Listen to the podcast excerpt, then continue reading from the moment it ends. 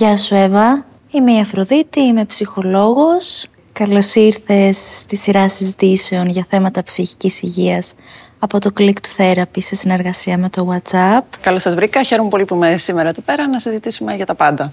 Και εγώ χαίρομαι πολύ που είσαι εδώ πέρα σήμερα. Ε, είσαι γνωστή και ως The Abstract Girl. Σωστά. Ε, με παρουσία έτσι στα social media. Η εικόνα που έχω εγώ από εσένα και η, η ερώτηση που θέλω να σου κάνω αφορά στη δυναμική προσωπικότητα που βλέπω στη δημόσια εικόνα. Ε, είσαι ένας άνθρωπος ο οποίος θα μιλήσει για το πόσο σημαντικό είναι να μην μπαίνουμε σε στερεότυπα, αλλά και γενικότερα τις αξίες σου θα τις εκφράσεις ανοιχτά. Και το θεωρώ μια, ένα πολύ δυναμικό χαρακτηριστικό. Επομένως θα ήθελα να έτσι ξεκινήσω την κουβέντα ρωτώντας από πού προέρχεται αυτό το χαρακτηριστικό, αν είσαι σε όλες τις εκφάνσεις της ζωής σου έτσι. Ε, πολύ σημαντική ερώτηση. Θα ξεκινήσω από το τέλος. Γιατί στα social media έχουμε όλη μια εικόνα. Οπότε και εγώ το The Abstract Girl είναι μια εικόνα, είναι μια περσόνα που έχω χτίσει φαίνεται δυναμική, στηρίζεται στην Εύα, σε αυτό που είμαι εγώ, που είναι και η Εύα δυναμική, μια δυναμική γυναίκα, η οποία θα μιλήσει για όλα αυτά που την απασχολούν, θα μιλήσει για τα έμφυλα στερεότυπα, θα μιλήσει για τις διακρίσεις. Αλλά είναι η Εύα και άλλα πράγματα τα οποία μπορεί να μην βγαίνουν σε αυτή την εικόνα. Οπότε, ναι, θα έλεγα ότι ναι, μεν είμαι δυναμική, αλλά δεν είμαι ακριβώς αυτό που φαίνεται εκεί πέρα. Έχω και άλλες πλευρές που επιλέγω να μην τις δείξω. Και εγώ στο πώς ε, ξεκίνησε αυτό, πώς ε, υπάρχει, νομίζω ότι έτσι μεγάλωσα. Μεγάλωσα με αρκετή αυτοπεποίθηση από τους γονείς μου, με αρκετή στήριξη μπορώ να πω. Και αυτό με έκανε να πιστέψω αρκετά στον εαυτό μου και σιγά σιγά, ξέρεις, να πατήσω στα πόδια μου και να πω ότι πιστεύω σε μένα, πιστεύω χωρίς φόβο. Και κάπως έτσι βρίσκομαι εδώ πέρα. Θα ήθελες να το αναπτύξεις λίγο περισσότερο το δεύτερο σημείο; Ναι, με. Ε, νομίζω ότι υπάρχει και μια αρκετά ευαίσθητη πλευρά του χαρακτήρα μου. Κάμια φορά δεν φαίνεται στα social media. Ε, γιατί θεωρώ ότι αυτό που θέλω να προβάλλω δεν στηρίζεται τόσο ακριβώς εκεί. Δηλαδή τα θέματα που θέλω να θίξω απαιτούν να έχεις μια πυγμή, να τα, τα λέω, τα πιστεύω και είμαι εδώ πέρα δυνατή για να σας μεταδώσω ας πούμε, κάτι από αυτά που λέω και να έχει τη, την ίδια δυναμική.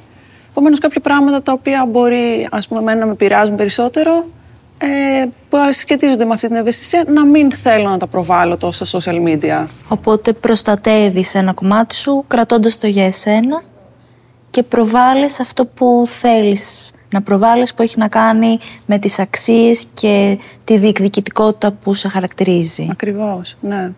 Πολύ, πολύ σπουδαία ισορροπία ώστε να ικανοποιήσεις και την ανάγκη της προστασίας του εαυτού σου, αλλά και να εκφράσεις την διεκδικητικότητα που σαν προσωπικότητα θέλεις να εκφράζεις. Ήσουν πάντα έτσι. έτσι. Ενώ το κομμάτι της διεκδικητικότητας είναι κάτι το οποίο υπήρχε σαν χαρακτηριστικό πάντα σε εσένα. Ναι, νομίζω από όταν θυμάμαι τον εαυτό μου σχολείο ήθελα να είμαι στο 15 μελές. Ε, όσο μεγάλο δηλαδή ήταν κάτι το οποίο το έβαζα σε μικρά κομματάκια στη, στη ζωή μου. Αν κάτι έβλεπα και με ενοχλούσε θα ήθελα να το πω. Ήθελα να έχω το θάρρος της γνώμης μου και να διεκδικήσω πράγματα και για μένα, για τους γύρω μου. Ήταν κάτι που ένιωθω ότι με, με ενδυναμώνει. Με ενδυναμώνει και σαν γυναίκα και γενικότερα σαν άνθρωπο. Επομένως, σε ακολουθεί σαν στοιχείο στην πορεία σου ε, υπάρχουν στιγμές που αν μπορείς να ανακαλέσεις που στη ζωή σου αυτό το στοιχείο είχε κάποιες δύσκολες συνέπειες ε, οπότε εκεί ίσως αυτό ήταν σαν, λειτουργήσε σαν αφορμή έτσι ώστε πλέον να προστατεύεις με πολύ σημαντικό τρόπο άλλες πλευρές. Ναι, σίγουρα. Είναι νομίζω πολύ σημαντικό να μπορείς να διαλέγεις τις μάχες σου να βλέπεις αν αυτό που θα πεις, η διεκδίκηση που θα κάνεις θα έχει αντίκρισμα και έτσι να μπορείς να πεις ότι εδώ αξίζει να, να βγω μπροστά, να, να διεκδικήσω κάτι για μένα ή για τους γύρω μου γιατί θα έχει κάποια θετική συνέπεια. Σε άλλες περιπτώσεις μπορεί να μην έχει, οπότε ξέρεις, κρατάς κάποια πράγματα μετά και για τον εαυτό σου για να αξίζει να πας ε, δυνατά εκεί που όντως θα, θα βγει κάτι θετικό. Ποιες είναι οι, οι, οι, οι στιγμές που αισθάνεσαι ότι χρειάζεται να πω πράγματα, χρειάζεται να διεκδικήσω πράγματα; Ε, νομίζω είναι όλες οι στιγμές που νιώθω ότι υπάρχει κάποια δικία. ότι βλέπω κάτι είτε που συμβαίνει σε μένα είτε που συμβαίνει στην κοινωνία και θέλω, θέλω να μιλήσω γιατί νιώθω ότι αν δεν μιλήσω αυτό θα με πνίξει, με πνίγει το δίκιο που είναι μια πολύ συχνή και το νιώθω αυτό. Επομένως, ό,τι υπάρχει στο περιβάλλον σαν πρέπει, αλλά εσύ μπορεί να το θεωρείς άδικο σύμφωνα με τις δικές σου αξίες, θέλεις να το εκφράσεις, να το, να το πεις, να το ανοίξεις. Σωστά. Και να το συζητήσω για να δω πώς σκέφτονται και οι άλλοι. Γιατί εσύ μπορεί να έχεις μια διαφορετική οπτική. Οπότε συζητώντας μαζί σου, να πω ναι, συμφωνούμε ή εδώ δεν το, δεν το είχα αντιληφθεί έτσι. Οπότε είναι πολύ σημαντικό για όλα αυτά που νιώθουμε ότι μας αδικούν να μπορούμε να τα εκφράσουμε και ξέρεις, να τα λύσουμε αν μπορούμε. Οπότε μπαίνεις, μπαίνεις στη διαδικασία να το εκφράσεις, αλλά και με την ε, διάθεση διαλόγου. Δηλαδή σκέφτεσαι, ας πούμε, έχει τύχει να σκεφτείς, αισθάνομαι ότι κάτι που μπορεί να έγινε είναι άδικο ή κάτι που μπορεί να συμβαίνει, κάτι που μπορεί να είναι παγιωμένο είναι άδικο, αλλά θέλω, θέλω να ακούσω ένα επιχείρημα γιατί Έχει, έχει συμβεί; Σίγουρα, γιατί ξέρεις, ο καθένας θα βλέπει όλα με την οπτική του. Κάτι που για μένα είναι άδικο, για σένα μπορεί να μην είναι. Ή κάτι που εγώ μπορεί να έχω εντοπίσει σαν παγιωμένη αντίληψη και θεωρώ ότι αυτό πρέπει να το αλλάξουμε. Εσύ να μην θεωρείς ότι είναι κάτι αρνητικό για να το αλλάξουμε. Οπότε συζητώντας, και εγώ βλέπω τι πιστεύεις και εσύ βλέπεις τι πιστεύω, και μπορούμε ο καθένας με το δικό του επιχείρημα είτε να πείσουμε ένας τον άλλον, είτε να βγάλουμε κάποια συμπεράσματα από όλη αυτή την κουβέντα.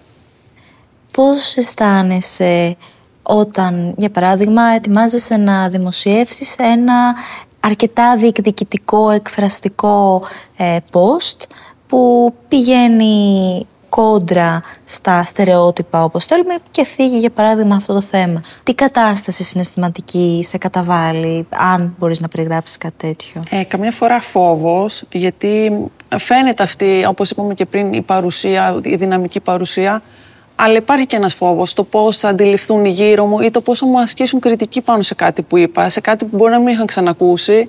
Πολλές φορές δηλαδή μπορεί να σκέφτομαι ότι αυτό που θα πω μπορεί να θίξει κάποιους ανθρώπους ή κάποιες παγιωμένες αντιλήψεις και να πω, ωραία, τώρα ακριβώς γιατί υπάρχει μια δράση θα υπάρξει μια αντίδραση. Και εγώ θα πρέπει να δεχτώ αυτή την αντίδραση.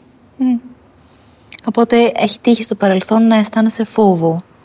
Ε, πώς διαχειρίζεσαι το φόβο; Ε, γιατί πιστεύω ότι αυτό που λέω είναι, ότι είμαι αληθινή. Ότι αυτό που λέω δεν έχει κακή πρόθεση. Ότι βλέπω κάτι, το επισημαίνω, είμαι ανοιχτή στο διάλογο, χωρίς να θέλω να θίξω κάποιον προσωπικά.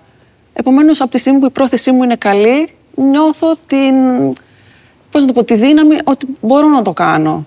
Και επιστρέφω σε αυτό που λέγαμε πριν, το κομμάτι της αυτοπεποίθησης, γιατί αισθάνομαι ότι αυτό που, αυτό που απαντάς, ε, αισθάνομαι ότι μπορώ να το κάνω, αντλείς από, αυτό, από την, αυτό το στοιχείο της αυτοπεποίθησης που σε χαρακτηρίζει. Πού μπορείς να αποδώσεις αυτή την αυτοπεποίθηση, μίλησες για την οικογένειά σου, για τον τρόπο που μεγάλωσες. Ε, νομίζω οι γονείς μου από πάντα μου είχαν αρκετή εμπιστοσύνη. Θυμάμαι δηλαδή ένα περιστατικό που θέλουν όλα τα παιδιά να πάνε με τα ποδήλατα στο διπλανό χωριό και φοβόντουσαν να το πούνε στους γονείς τους με, το, με το φόβο ότι δεν θα τους αφήσουν να το κάνουν. Αλλά εγώ επειδή ήθελα να χτίσω αυτή την εμπιστοσύνη μαζί τους, τους το είπα. Και επειδή μου την, τι είχαν χτίσει αυτή την εμπιστοσύνη μαζί μου, μου είπαν ναι, να πας, παρόλο που φοβόμαστε κι εμείς όπως οι υπόλοιποι γονείς. Ακριβώς αυτή η αλληλεπίδραση, το ότι εγώ σε εμπιστεύομαι και υπάρχει αυτή η σχέση μεταξύ μας, μου άρεσε να πιστεύω και να πατάω πιο καλά στα πόδια μου και να νιώθω ότι, α, ωραία, οτιδήποτε πρόβλημα έχω μπορώ να το εκφράσω, να ακουστεί, ότι δεν θα το πάρει κάποιος αρνητικά, ότι μπορεί να γίνει μια σωστή συζήτηση πάνω σε αυτό. Και αυτό σιγά σιγά και με τα χρόνια νομίζω χτίστηκε. Οπότε υπήρχε ένα έντονα υποστηρικτικό οικογενειακό περιβάλλον που σε ενθάρρυνε να εκφράζεσαι και είχε και εμπιστοσύνη, έδειχνε και εμπιστοσύνη στο, στις αξίες, στις εκφράσεις, στις επιθυμίες σου. Σωστά, ακριβώς αυτό. Και μετέπειτα και το σχολικό περιβάλλον, γιατί καμιά φορά τείνουμε να το ξεχνάμε, αλλά και στο σχολείο μπορώ να πω ότι οι καθηγητές ήταν υποστηρικτικοί. Σε άλλες πλευρές της ζωής σου, στην επαγγελματική σου δραστηριότητα, για παράδειγμα, όπω ξέρω, είσαι και σε ένα χώρο ανδροκρατούμενο. Πώς είναι να, η καθημερινότητά σου να είναι σε αυτή τη συνθήκη. Θα σε πάω λίγο πιο πίσω από τη σχολή. Ε, έχω σπουδάσει ηλεκτρολόγος μηχανικός και μηχανικός ηλεκτρονικών υπολογιστών. Οπότε η 18χρονη Εύα πάει την πρώτη μέρα στη σχολή, μπαίνει στο αμφιθέατρο και παρατηρεί ότι η αναλογία αντρών γυναικών είναι 10% μόνο γυναίκες. Και αυτό είναι κάτι πολύ διαφορετικό από αυτό που γνώριζα από το σχολείο. Οπότε κατάλαβα ότι πρέπει να μπω σε μια καινούργια συνθήκη. Αυτό με έχει ακολουθήσει μέχρι και τώρα, γιατί και οι δουλειές αντίστοιχα πάνω στη τεχνολογία και στη καινοτομία κυρίω ε, είναι μέσα ε, το, το αντρικό στοιχείο είναι κάτι νομίζω που πλέον το έχω συνηθίσει αρκετά και δεν μου κάνει και τόσο εντύπωση. Θα μου κάνει εντύπωση να δω πολλές γυναίκες, σε, σε μια αίθουσα, σε μια εργασία στην οποία ασχολούμαστε ας πούμε, με τον προγραμματισμό. Ε, συναισθηματικά θα μπορούσες να πεις ότι ήταν φόβο στην αρχή, ήταν πανικός, ήταν απλά μια έκπληξη, δηλαδή τι κλίμακα και τι συνέστημα αν μπορείς να θυμηθείς. Νομίζω ήταν μια, μια έκπληξη. Δεν ήταν ε, φόβος ή άγχος ή ότι «Α, ωραία, εγώ εδώ δεν μπορώ να τα καταφέρω». Και αυτό σχετίζεται και με όσα είπαμε πιο πριν. Ακριβώς επειδή είχα αυτή την αυτοπεποίθηση ας πούμε, και τον δυναμικό χαρακτήρα, δεν ένιωσα ότι απειλούμε από το άντρικο στοιχείο. Ένιωσα ότι, α, ωραία, εδώ θα πρέπει απλά να, να αλλάξω λίγο τον εαυτό μου για να μπορέσω να κάνω καλύτερα fit στο περιβάλλον που βρέθηκα ε, αισθάνομαι ότι έχω απέναντι μου έναν άνθρωπο ο οποίος έχει υψηλά επίπεδα ψυχικής ανθεκτικότητας. Ε, και αναρωτιέμαι αν έχω ε, εύστοχη αίσθηση, δηλαδή πώς αντιδράς σε συνθήκες που είναι πιο πιεστικές, ε, όπως για παράδειγμα είπες στο φόβο έχεις τρόπους και έχεις βρει τις ε, στρατηγικές για να τον ε, αμβλύνεις. Ε, συνολικά σε άλλες συνθήκες, άλλα συναισθήματα που μπορεί να είναι δύσκολα. Πώς αντιδράς; Ε, σίγουρα υπάρχουν τα αρνητικά συναισθήματα και σίγουρα εξαρτάται από την περίπτωση το πόσο εύκολα μπορείς να τα διαχειριστείς και πόσο εύκολα μπορείς να ξεφύγεις από μια κατάσταση στην οποία μπορεί να έχεις βρεθεί μια κατάσταση δυσκολίας, μια κατάσταση άγχους, θυμού Γενικά προσπαθώ να σκέφτομαι ότι ακριβώς επειδή αυτά τα συναισθήματα είναι αποδεκτά, ότι θα τα αφήσω να τα βιώσω και θα βρω σιγά σιγά τον τρόπο να ανταπεξέλθω. Ξέρω ότι αργά γρήγορα θα τον βρω τον τρόπο. Οπότε αυτή η πεποίθηση ότι αυτό είναι κάτι το οποίο είναι περαστικό ε, μου δίνει την δυνατότητα να, να σκέφτομαι το, το μετά. Επομένως σε μια δυσκολία είναι σαν να γυρνάς μέσα στον εαυτό σου και από εκεί να αντλείς δύναμη και αυτοπεποίθηση και αισιοδοξία ότι θα, θα, θα περάσει. Ακριβώς, ακριβώς αυτό. Από τα δύσκολα συναισθήματα που έχεις βιώσει, ποιο αισθάνεσαι ότι σε έχει δυσκολέψει περισσότερο; Νομίζω είναι αυτό του θυμού γιατί νιώθω ότι αυτά τα πρώτα λεπτά που ξεκινάω να θυμώνω, ότι πιέζομαι, ότι θέλω να συγκρατήσω τον εαυτό μου, να μην με παρασύρει κάτι που έχει συμβεί και με έχει θυμώσει. Γιατί αυτό το συνέστημα, αν εξαπλωθεί, νιώθω ότι θα μου χαλάσει ολόκληρη τη μέρα.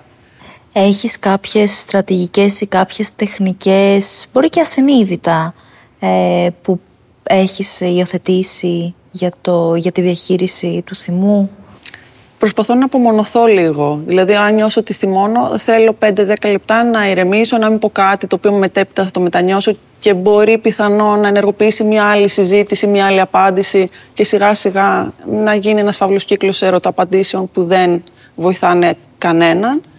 Ε, και επίσης πολλά πράγματα τα οποία μπορεί εκείνη τη στιγμή να μην τα εκφράσω, μετά θα πάω, θα τα γράψω κάπου, θα προσπαθήσω να πω ότι α, το εκλογικεύω και έρχομαι να το συζητήσουμε μετά αυτό που είπες και μπορεί να με θυμωσε Οπότε αυτά είναι τα πιο βασικά εργαλεία θα μπορούσα να πω. Πολύ ωραία. Πολύ ενδιαφέρον γιατί φαίνεται ότι και το βιώνεις, δίνεις τον εαυτό σου χώρο να το βιώσεις, να το συνειδητοποιήσεις και μετά κάνεις ένα βήμα πίσω, το εκλογικεύεις έτσι ώστε να δεις πώς θα το, πώς θα το επεξεργαστείς και πώς θα προχωρήσεις με αυτό. Έχεις κάνει ποτέ ή έχεις σκεφτεί ποτέ να κάνεις ψυχοθεραπεία; Ε, είχα κάνει κάποια στιγμή στο παρελθόν, γιατί είχα φύγει από τη Θεσσαλονίκη που σπούδαζα, είχα τις παρέες μου, τους φίλους μου και τα λοιπά και ήρθα στην Αθήνα για δουλειά. Οπότε ένιωσα ότι δυσκολεύομαι να προσαρμοστώ στη καινούργια πόλη, στο καινούριο περιβάλλον, να κάνω φιλίες. Και ακριβώς επειδή ένιωσα έτσι εγκλωβισμένη, ήθελα με κάποιον να μιλήσω, να εξωτερικεύσω αυτά τα συναισθήματα και να δω πώς μπορώ να πάω παρακάτω. Δεν συνέχισα για πολύ καιρό γιατί το ξεπέρασα με το καιρό, αλλά ήταν μια περίοδος που το είχα ανάγκη. Και πόσο χρονών ήσουν όταν, ε, όταν έκανες; Ε, ήμουν 27 περίπου. 27 χρονών.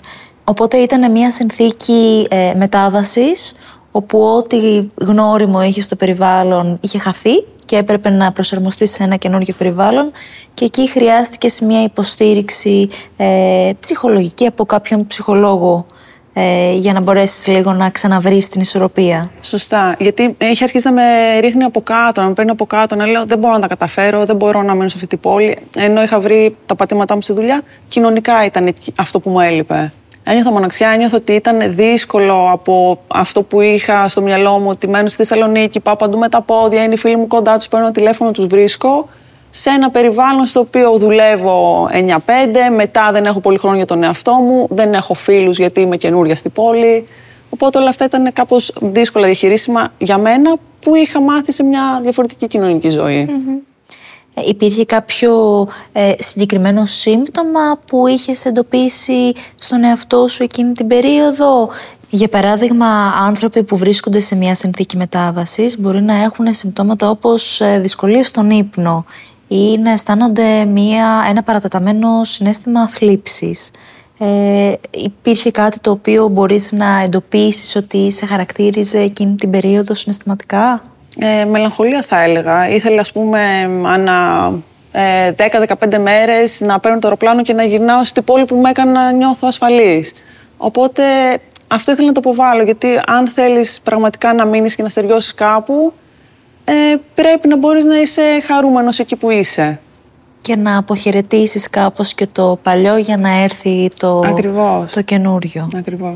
Θυμάσαι με ποιον τρόπο η ψυχοθεραπεία σε βοήθησε να βγεις από αυτή τη μελαγχολία, αν ήταν περισσότερο συναισθηματικά, αν ήταν πιο πρακτικά, να σου δώσει κάποιες ε, χρήσιμες οδηγίες για το πώς μπορείς να ε, ανταπεξέλθεις στη συνθήκη που βίωνες; Ήταν κυρίως ε, συναισθηματική στήριξη. Ε, καθίσαμε και αναλύσαμε ποια είναι τα πραγματικά θέματα που αυτή τη στιγμή αντιμετωπίζω, γιατί κάποια τα είχα μεγαλώσει λίγο και στο κεφάλι μου, τα είχα κάνει να φαίνονται ανυπέρβλητα και ότι δεν θα μπορούσα να τα καταφέρω. Οπότε καθίσαμε και είδαμε τι είναι αυτό που αυτή τη στιγμή με κρατάει πίσω.